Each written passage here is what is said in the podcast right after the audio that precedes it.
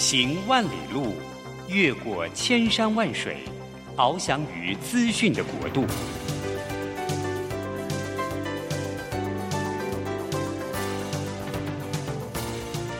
以全方位的视野，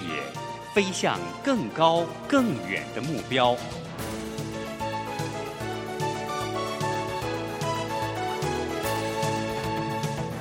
展翅上腾。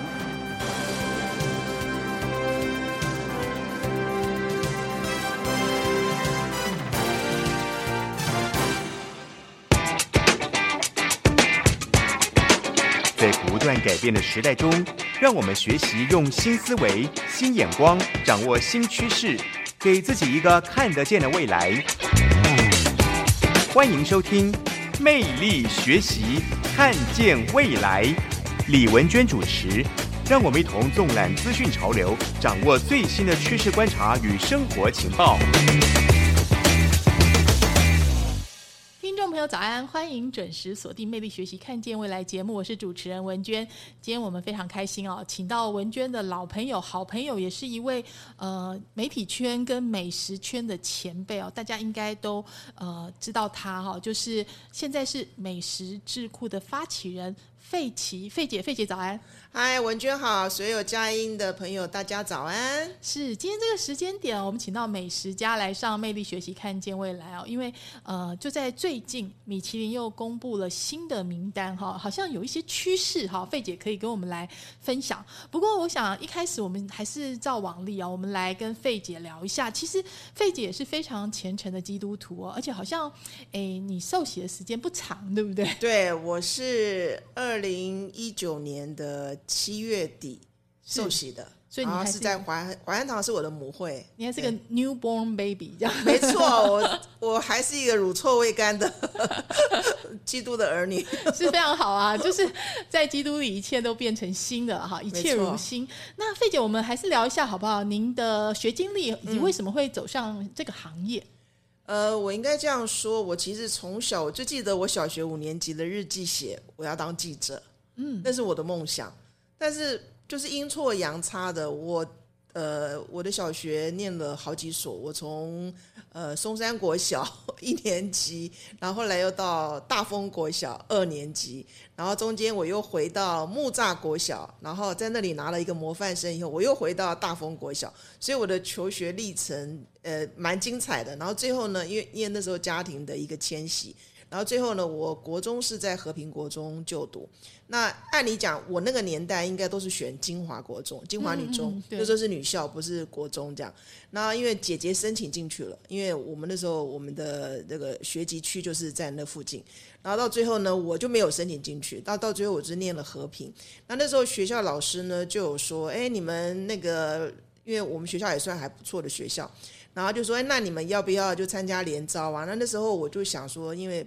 姐姐啊，还有弟弟啊，都是念私校，那那家里的负担就会比较重，因为爸妈也都是小康的家庭，这样，所以最后呢，我就呃选择了松山工农，就最后我本来是呃预计是要希望能够进世新的，到最后我就念了松山工农，然后电子修护科，哇，对，那这跟我的现在的整个的生涯职职涯其实很大的不同。那按理讲，如果按照我这样的一个悲观，按理讲我是应该走现在的科技业，因为我学的是电子修护科。那可能一定是最后是进这个可能是工专啊，或者是呃二技啊、四技大学，然后之后就是到园区去了啊。对因为以前我在学校的时候，我也曾经在当时的一个电子公司还蛮有名，叫技业。救济的济，业务的业，哦是技业，我在那里实习了两年。嗯，然后之后呢，呃，我就想说，那个跟我自己的兴趣，因为我在学校还是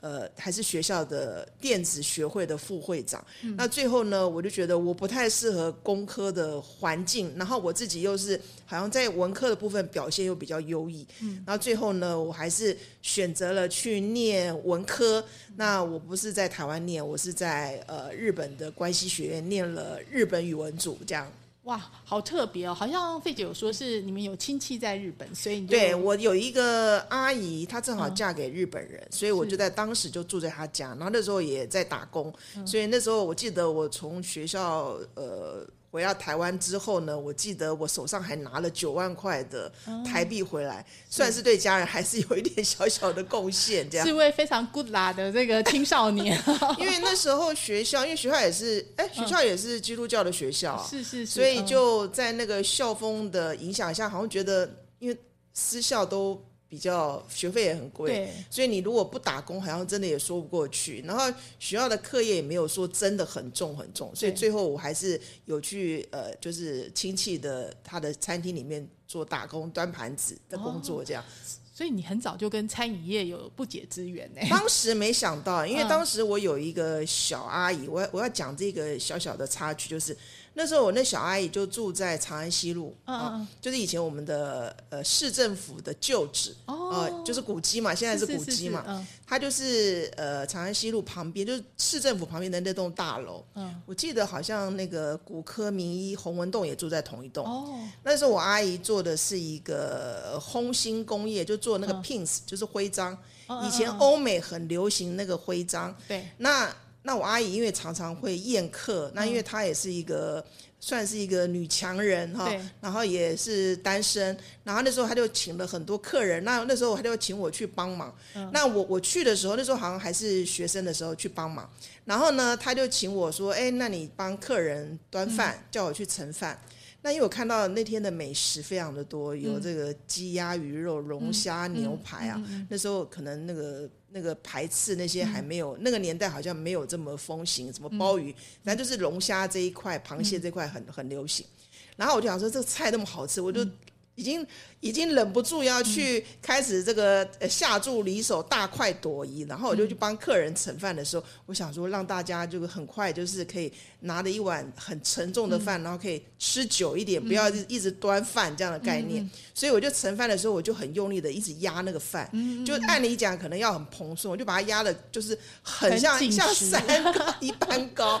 结果就被我阿姨当场制止，她说：“你到不到，你到底懂不懂得品尝美食啊？你说你这样的饭怎么能够？就说第一个，大雅之堂，对，嗯他说那个饭也被你压扁，那个、那个也也许那个米心都被你弄断了。你说这样的饭怎么会好吃？他说你到底懂不懂美食？其实就是他那一句话、让我醍醐灌顶，让我知道、哦，原来美食是要慢慢品味，而且要小心的去知道它的一个整个过程的起承转合。所以真的是让我有一个很深很深的一个体验在里头。是，所以费姐的人生兜兜转转，最后还是回到你最想要做的媒体哈。就是哎，可以谈一下吗？因为其实我们认识你非常久，我想可以介绍一下，大家大概对费姐比较有印象，当然是很有名的美食家。现在各大媒体只要是美食重要事件，都会采访费姐嘛。那再早一点的话，其实当时的呃两大民生报系的，就是大晨报的这个美食旅游版哈，就是您在负责嘛。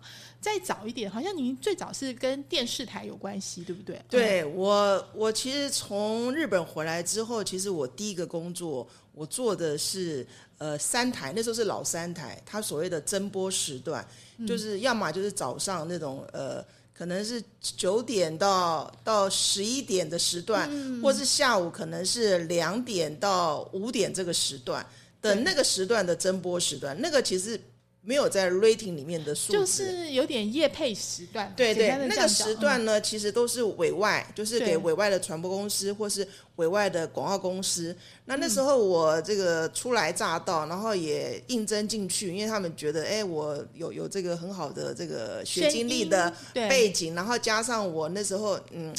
呃人家有美女，那 大家有说我有一点钟楚红的影子，觉得哎，好像上到影影像当中应该嗯。也不难看这样，所以就是也是觉得哎，也也可以让自己尝试一下，嗯。因为我刚刚讲嘛，我小学五年级我就立定我要当记者这样，然后进去之后，我大概有半年我都挂鸭蛋，哎，就应该讲说，那个工作其实是一个人要做很多角色，对不对？对你要做企划，可能有时候还要当主持，然后还有的时候要当业务，是不是？嗯，就是说你要从头包到尾，就是除了业务之外，你可能还要企划，你要写脚本，然后你可能要找适合。如果你今天你的你的这个品牌是比较大，你可能还要找呃，我们讲说找 model 啊，可能还要搭配一些他们的呃一些服装啊、器材各方面，等于你等于是就像你刚刚讲讲，校长兼打钟都要一手包办。就是敲通告也是你哈，可能什么道具啊，什么这个呃脚本啊，全部你都要塞好就对了。然后为什么我我我都讲说那时候，我记得那时候总经理说我叫大鸡慢提呀、我半年哦都没有一个 case 进来。他还愿意让你继对，续，因为他觉得说这个人就台风很好啊，然后嗯口条也不错啊，那口齿也清晰啊，然后脑袋也清楚，为什么案子一直进不来？后来呢，半年后，你知道我接连接连进来了三四个案子，呃，庞氏，然后，嗯。呃，可果美，哇，大品牌 还有米兹诺，那还算哦是、是算是呃，应该是中日合作的品牌吧。是是是嗯然后还有捷安特，我记得就是有、嗯有这几个品牌都。很大耶。对，嗯然后这些品牌呢，它都因为都是当时有拍广告的，所以都要搭配它的故事影像，所以就要发很多的 model。所以那时候我的同学啊，我的朋友，几乎每个人都被我拉进来当做我的那个。呃，呃这个是素材取素材取材的男主角、对女主角这样，所以就从那样的经验，就开启了我对传播的一个视野。因为我一直说我想要当记者，但是在这个时候，我又等于这是一个好的开始。哇，大家可以听到费姐的这个人生哈，跟媒体的变迁很有关系耶。她很早很早就进入我们说。置入性行销的世界，而且它是生活产业。我们这时候呢休息一下，呃，待会回来之后，我们再来跟费姐好好聊，就是她跟美食圈怎样做连接，还有这么多年来，她觉得诶，台湾的媒体，尤其是这个民生报道有哪些变化？好，我们我们马上回来。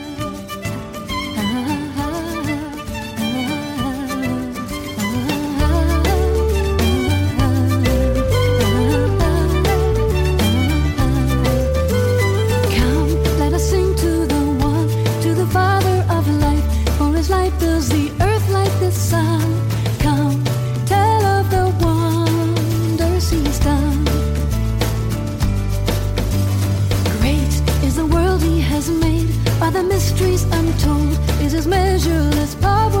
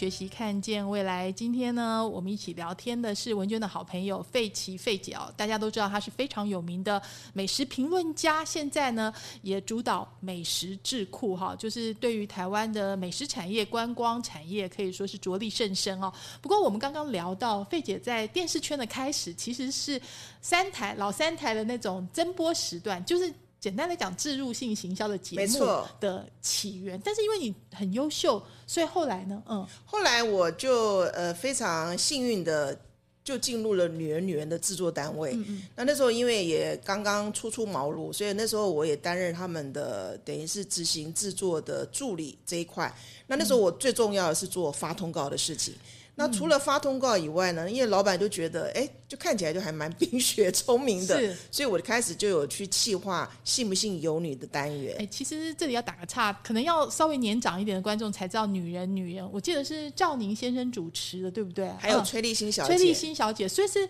非常非常有名的节目。其实以前老三台这种节目就是黄金节目啦，对简单的讲就是嗯金钟奖的节目，因为它是少数谈论男女两性，对还有就讲到家庭，甚至于讲到职场这一块，它都涵盖在里头。没，错，我记得大家可能有印象，现在有印象是胡瓜跟高一平，在之前就是赵妮跟崔丽欣的女人。女对人对，对，呃呃，他们两位好像是呃。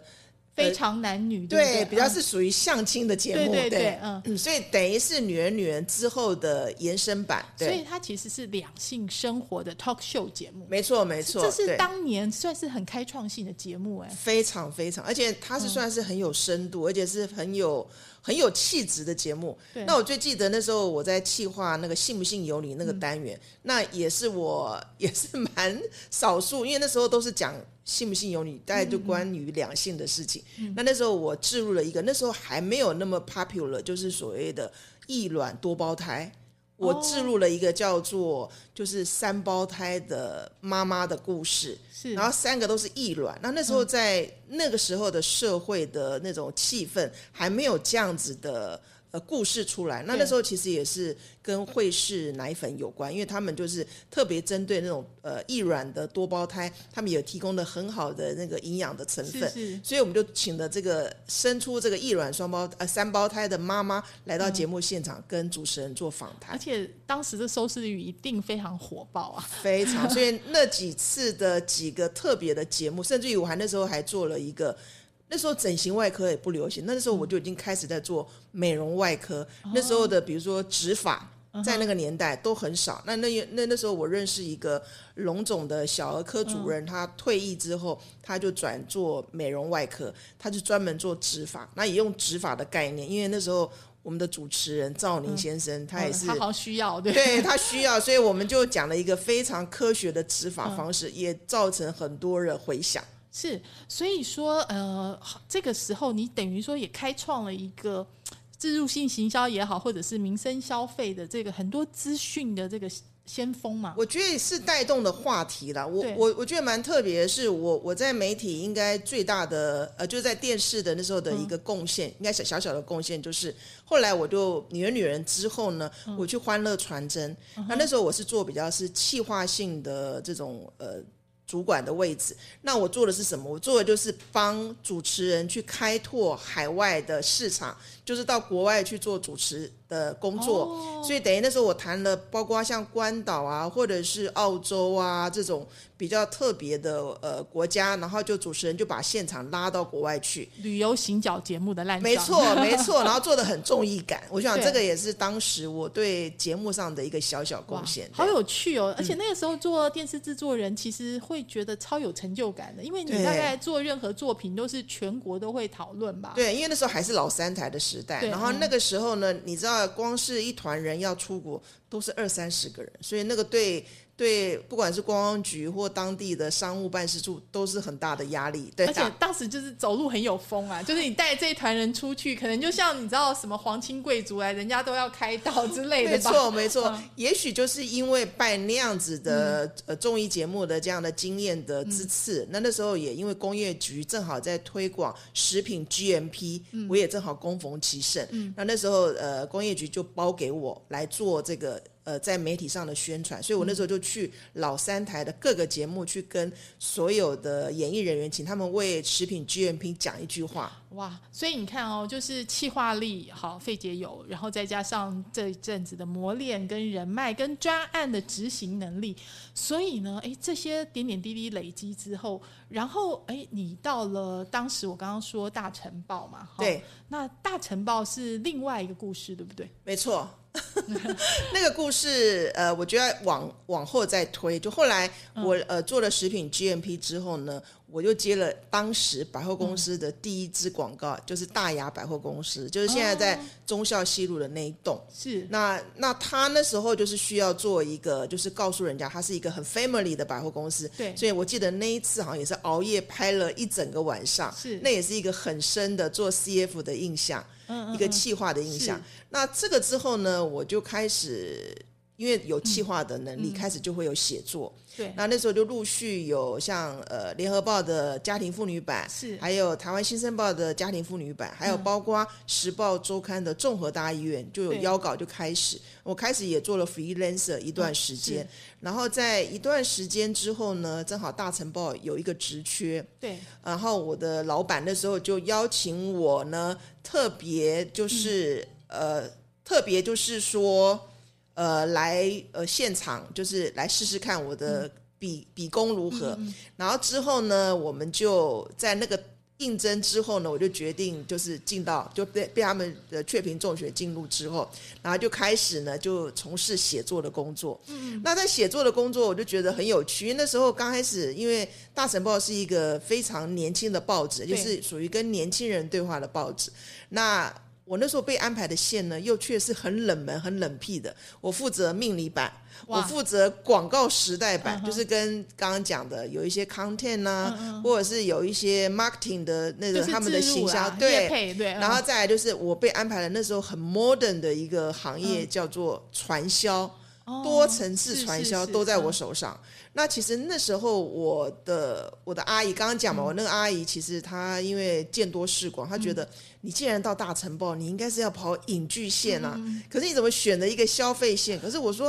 啊，我就在消费线的领域被、嗯被采纳。那我说那个影剧可能也是，他说因为你自己以前也在电视台，也也是跟传播相关，你应该是到。呃，影剧线会比较合适你。可是后来我的老板觉得，呃，我还是在他现在帮我安排的路线是最好。那但是在在这个过程当中呢，我我觉得我在呃，就是报纸圈一个很大的一个突破，就是我因为有企划的能力，我又有行销的能力，还有我有我有懂得所谓的怎么样去在广告里面找到好的亮眼的字，所以我觉得我用运用到报纸的 content 的时候，我觉得我有一个优势，就是我很会下标，或者是我很会用一些呃特殊的，就像现在的人就是会用特殊的字，比如说我们讲说，呃，今年的餐饮、饭店月饼越来越会装模作样。嗯嗯那装我可能是化妆的妆，模就是模子的模，然后做就是做法的做哈，然后样就是用青年的那个样。然后我就很会用这样的字运用在我的新闻稿里面。嗯，那常常那时候我记得我的我的我的副总编就说。你为什么都做一些火星文新造字？那那时候我觉得，可是我觉得它很容易让人家有一个 image 是很留很下新鲜的，对，嗯。那个应该是在二十年前我就写这样的字，那那时候我老板会觉得我很怪，但是没想到这样的文字在二十年之后变成是一个主流行的主流，所以这也是我当时觉得我在文化圈的时候，这也算是我小小的一点点贡献。是，所以说，呃，我们刚刚听到费姐在大晨报其实是负责整个消费、还有旅游、还有美食，其实。呃，算是大家应该知道，当年其实就是《民生报》跟《大成报》两个就是民生相关没最主流的媒体，应该说，当时的《民生报》的发行人，嗯哼，呃，应该讲，呃，应该是社长，社长来到大晨报，是。反正就是都是同一挂的人，然后大家就是彼此在这个圈子里面彼此在较劲的概念，对，所以其实掌握了这样子的版面，就是呃，再加上刚刚讲费姐有所谓的业务力嘛，这件事情其实是很难得的，等于是是全方面的人才。那我们要休息一下，听段音乐回来之后，我们再了解一下说，哎，费姐怎么样从一个传统的媒体人，然后到自己出来哈，自立门户，而且变成美食家哈，美食评论家。那这条路走下来的心得跟感想。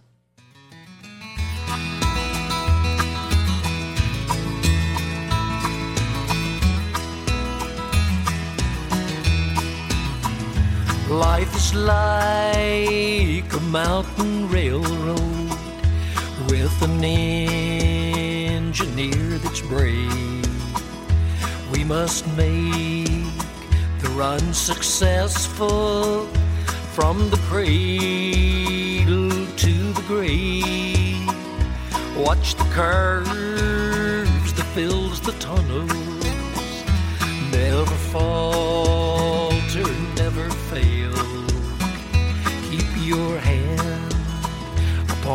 throttle and your eye upon the rail. Blessed Savior,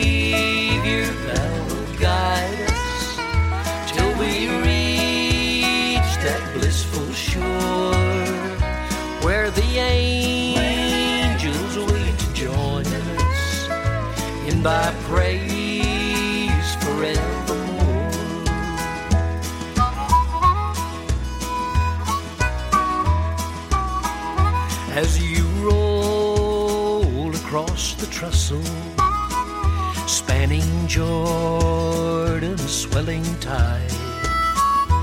you'll behold the Union Depot into which your train will glide. There you'll meet the superintendent, God the Father, God the Son, with a hearty, joyous greeting. Weary pilgrim, welcome home. Blessed Savior, thou wilt guide us till we reach that blissful shore where the angels wait to join us in thy praise forevermore.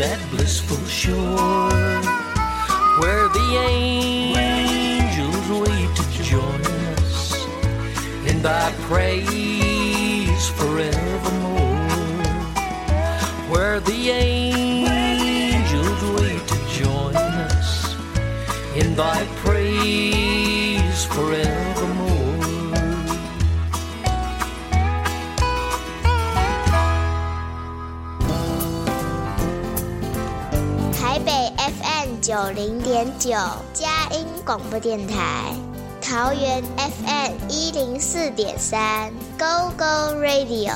宜兰 FM 九零点三，Love Radio。这里是佳音 Love 联播网，精彩节目，欢迎继续收听。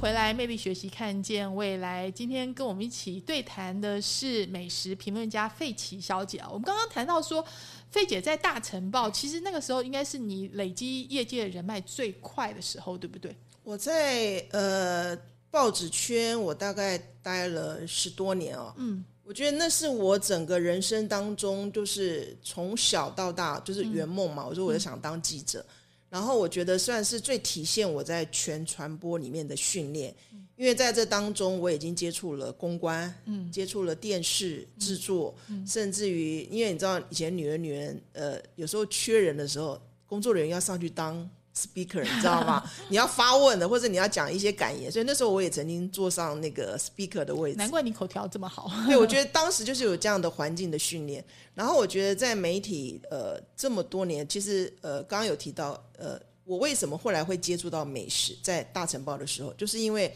那时候老板并没有把最主流的饭店的线在我手上，嗯，因为他愿意，他是希望给年轻人去跑。那因为那时候我我记得我进媒体也是二十多岁了，就是因为我经历了前面的经验，然后呃，我是从就是一般的街边的小吃开始扫起，所以几乎哪个哪一条路哪一条街，然后它比较特别的餐色是什么，是在那时候累积下来的功力。然后我觉得懂得吃，一般人就是要说是富过三代才懂吃嘛。我觉得是因为我有很好的，就是我刚刚讲我那个小阿姨张伟伦，因为她的关系，因为她从小就是也是做生意的的家庭，所以她就做生意做得很成功，所以她很懂得吃。然后她因为要吃东西一定要有伴嘛，那我就是她的伴，哦。所以因为这样的关系，所以我很小就知道顶上是什么滋味。嗯，然后我也知道说，哎呀，饭店他们吃的都是什么样的东西，所以我在那个过程当中的训练，跟后面我去跑这种街坊小吃的这种这种呃训练，让我在很多美食的。不管是关键字，或是知道这些人背后的故事，我都是在那个时候去累积下的基础。然后之后当然是因为媒体最后不是等于也算是功成身退嘛，因为最后因为媒体的萧条，就最后就转成做呃媒体之外的全新的角色，就是美食家这个角色。那这样这个也是别人赋予了我的。那我觉得最后的阶段，真的也是感谢以前大晨报的，就是现在超市的老板、吴建强是那时候的发行人，他要说怎么样把一个剩余价值去把它发扬光大。那那时候我记得大晨报呃后期其实有呃包括有超市的 support，、然后也有包括那时候我们跟 Sina 就是现呃现在就是就是大陆的那个微博的前身 Sina 的合作，我们有一个平台 bundle，然后那时候还有一个美食天下，还包括飞碟电台，嗯嗯，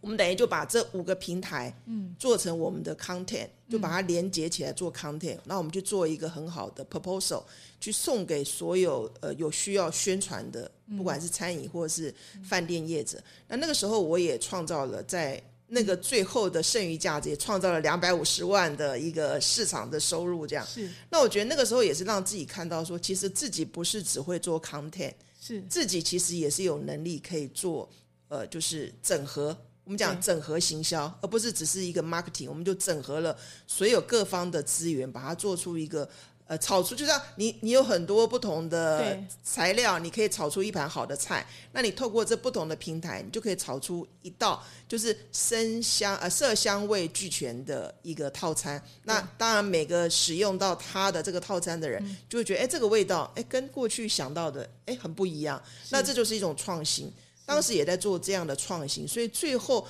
从一个报纸人哈，我讲一个媒体人可以转成做美食家，大家赋予的这个角色，我觉得他就是有一个转折的过程，那都是在最后的呃媒体的生态的改变去诞生的。所以其实刚刚听到费姐的这个职场生涯的变迁，大家也可以看到媒体的变迁。尤其现在大家说人人都是自媒体的年代来了嘛，尤其现在智慧型手机越来越发达，那个年轻的小朋友他们拍片剪片的速度可能比什么电视台还要再快哈，甚至嗯、我常常在说哈，以前大家可能看电视来找。吃什么？现在可能直接在 YouTube 上面 search 一下啊，Google 上面 search 一下，看一下现在评分多少啊，然后这个布洛克如何开箱，怎么吃啊，就可能马上就知道了。所以这个时候变成美食家，难度可能比以前，呃，应该说不一样吧。好，那要请教一下费姐。不过呢，当然费姐现在还是在美食圈的这个地位是呃不可动摇哈，就是因为很多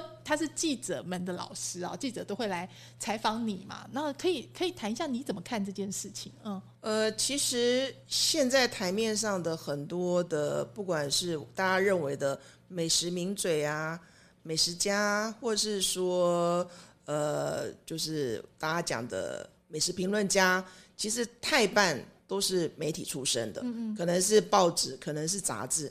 那我其实当时我离开媒体之后，其实我就是把过往的我在报纸的那个 bundle 的概念，我就运用到呃网站上，所以那时候我刚刚不是讲嘛，Cina 其实一直跟我有很很渊源很深的合作的关系。那那时候呃呃，Cina 台湾的总经理李培芬他就跟我说，他说你当时把这个名人的部落经营的很好，然后也得到很好的回响，因为我曾经呃那时候把。在报纸，其实后面的几年，就是我在掌权的那几年，其实我办了很多的，就是美食的竞赛，在报纸上，就是请请各个不同的各方的，就是行家来做评比。那那时候，呃，Cina 也是我很好的一个平台露出，这样，所以他觉得你已经经营的很好。如果你这段时间，呃，因为离开了媒体，你把它放下，有一点可惜。他就给我了一个建议，说你要不要继续经营？嗯，所以那时候我在呃。Cina 的这个部落名人部落里面，他帮我归纳在名人部落里面，我就 create create 了一个平台，叫做呃美食蝴蝶结，那是我最早的一个就是初试笛声在美在网站上。那那时候我找了很多的同号，包括那时候有自由时报的记者，也有民生报的记者，甚至于有呃。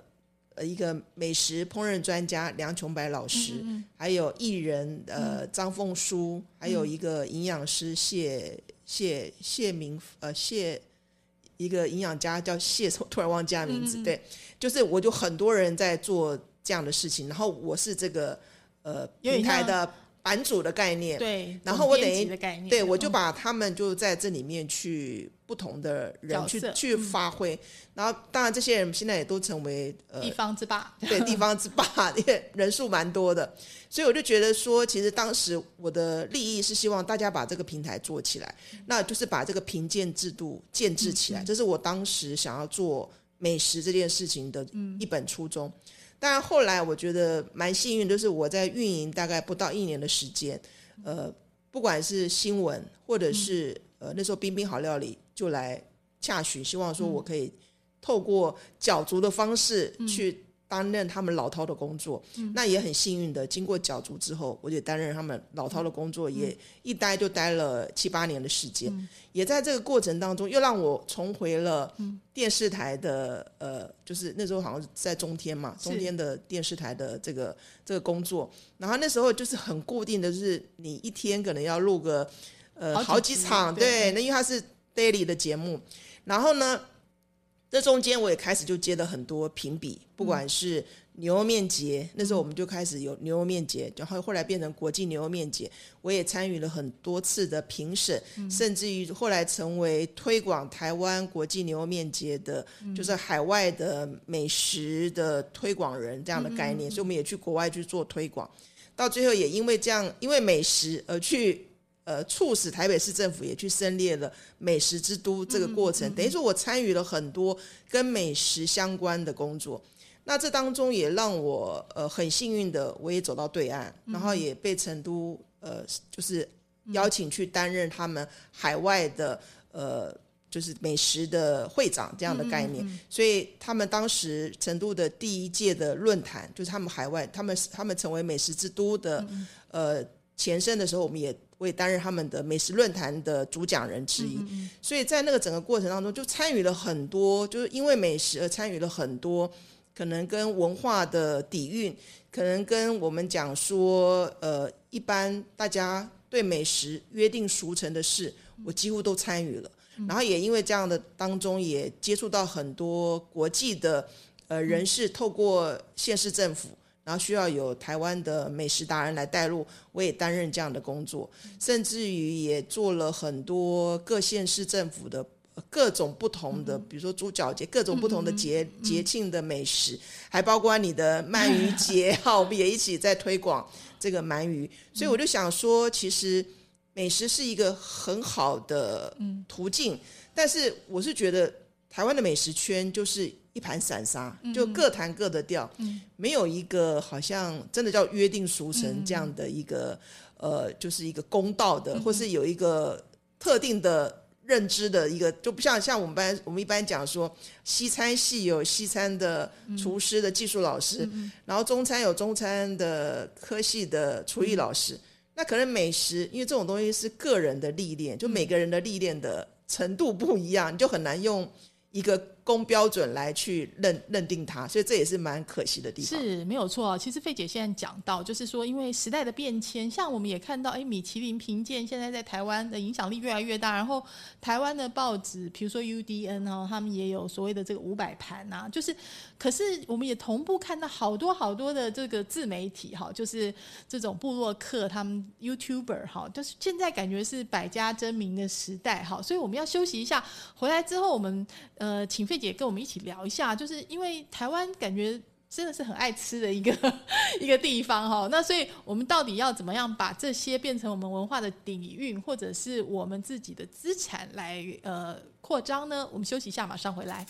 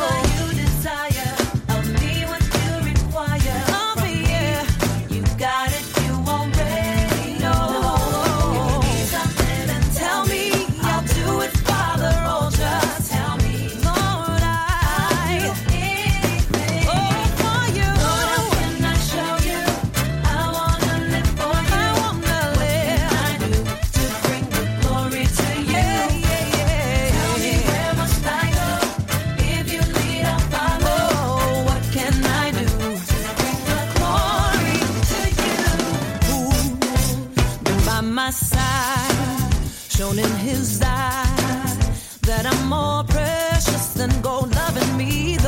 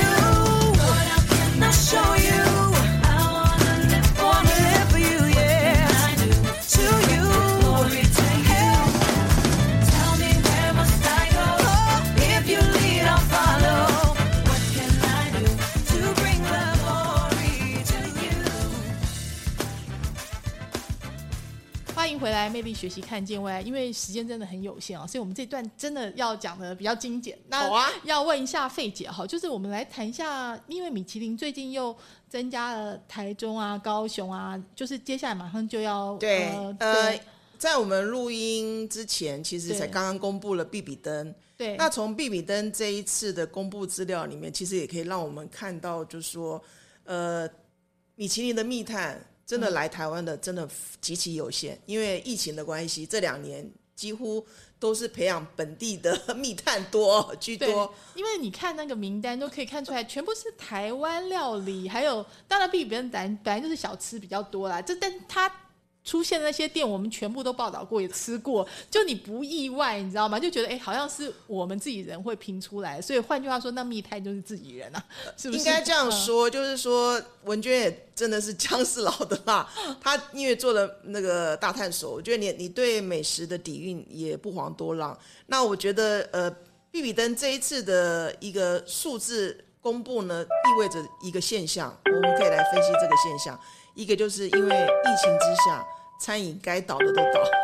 就说米其林不可能去评选这那种个要倒的餐厅嘛啊。风险太大，风险太。大，所以你会发现今年的一个数字，你看来就是台湾菜很多，嗯台湾小吃也非常多，而且这些店都至少二十年起跳，对可见这些店是目前生意就是还可以居高不下，而且还有排队的这个这个人龙的现象。那再者的话，就是说，呃，米其林这一次呢，呃，也有一个风向出来，就是说，呃，台南，因为这是除了台北、台中之外，还有台南、高雄也加加入进来，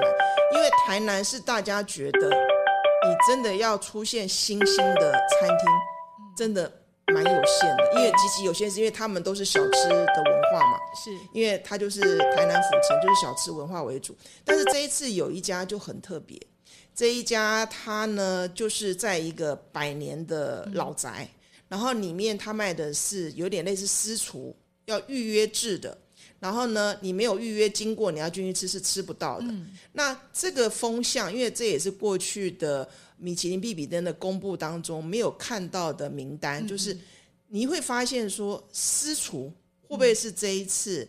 米其林，因为三十号就要公布了，对，呃，会不会是呃这种私厨的餐厅会不会有可能确评中选？这个是值得观察的。但是从这一次的数字当中，就是比比登的数字当中，还有这些餐厅看来，你会发现说，今年的台菜渴望摘二星的餐厅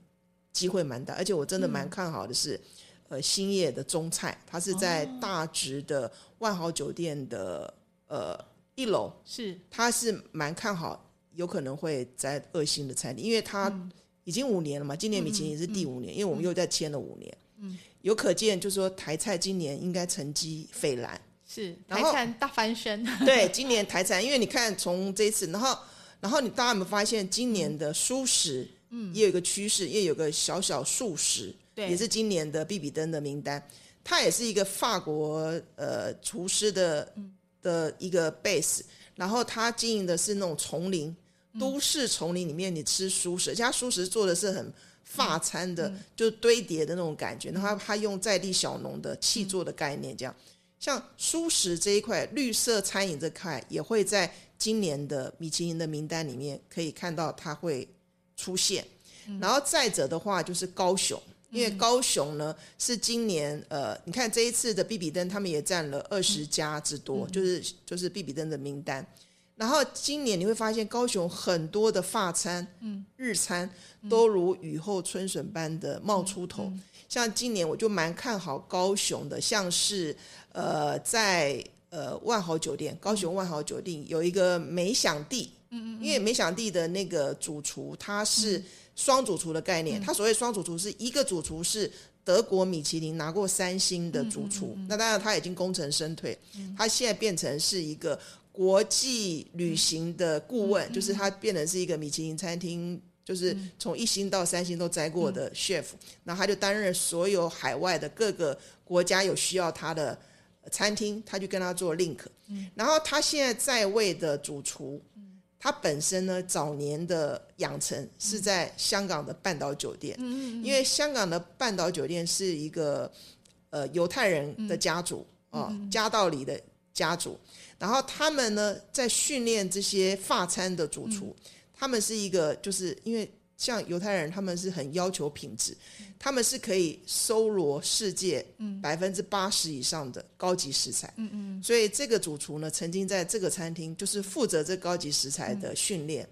所以他在这个摸索这种高级食材的这个训练当中，他也曾经在他在香港还是副主厨的时候，他有参与过摘到一星的主厨的这样的一个餐厅，所以有这样的历练，所以也蛮看好他今年也许有可能会变得，因为他今年还不到，呃，才刚满三十五岁，所以算是年轻厨师，因为今年也有可能会选出一个年轻厨师，所以他的呼声蛮大的。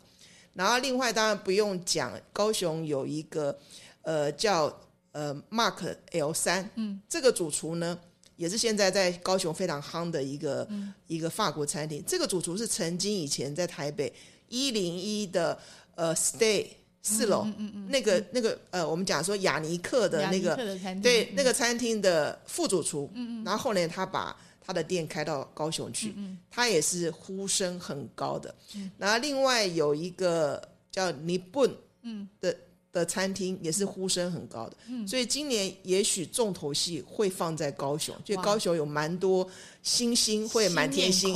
所以这哎，听这个美食家讲哈，就会觉得很过瘾哈。其实大部分人呢就觉得，哎，米其林这几年的影响力确实很大耶。就是这个黄袍加身了之后，生意就是你知道就很 M 型化，一下子你就觉得哎订不到哈。那所以尤其在疫情之后，现在是餐饮业真的是生死存亡的关键时刻啦。那费姐有没有什么觉得想对餐饮业的这些从业人员说的话呢？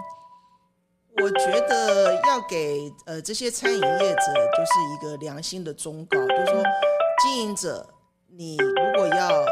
经营一家真的叫叫做米其林的餐厅，就真的要舍得，嗯，因为你一定要舍得做呃规范啊。我觉得就是一个，因为你知道米其林的标准就是。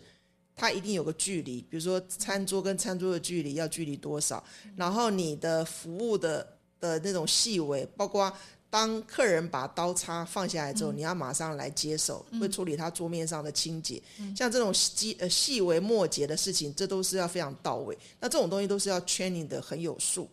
然后包括厨师其实是至关重要，就是说你要大胆放行，让这些厨师可以呃让他好好的去发挥其所长，所以这个是舍得。那对于厨师来讲，就是说你必须要蹲好马步，然后你才能够高飞。就是说你必须要不要说只是在一开始就是可能有好的机会，你就有一点得意忘形。我觉得很多厨师都是在他第一次成名之后，就有点得意忘形，就不断的把自己好像就是经过黄袍加身，你刚刚讲的黄袍加身，然后不断的放大放大。其实有时候一放大自己的时候，你就会变得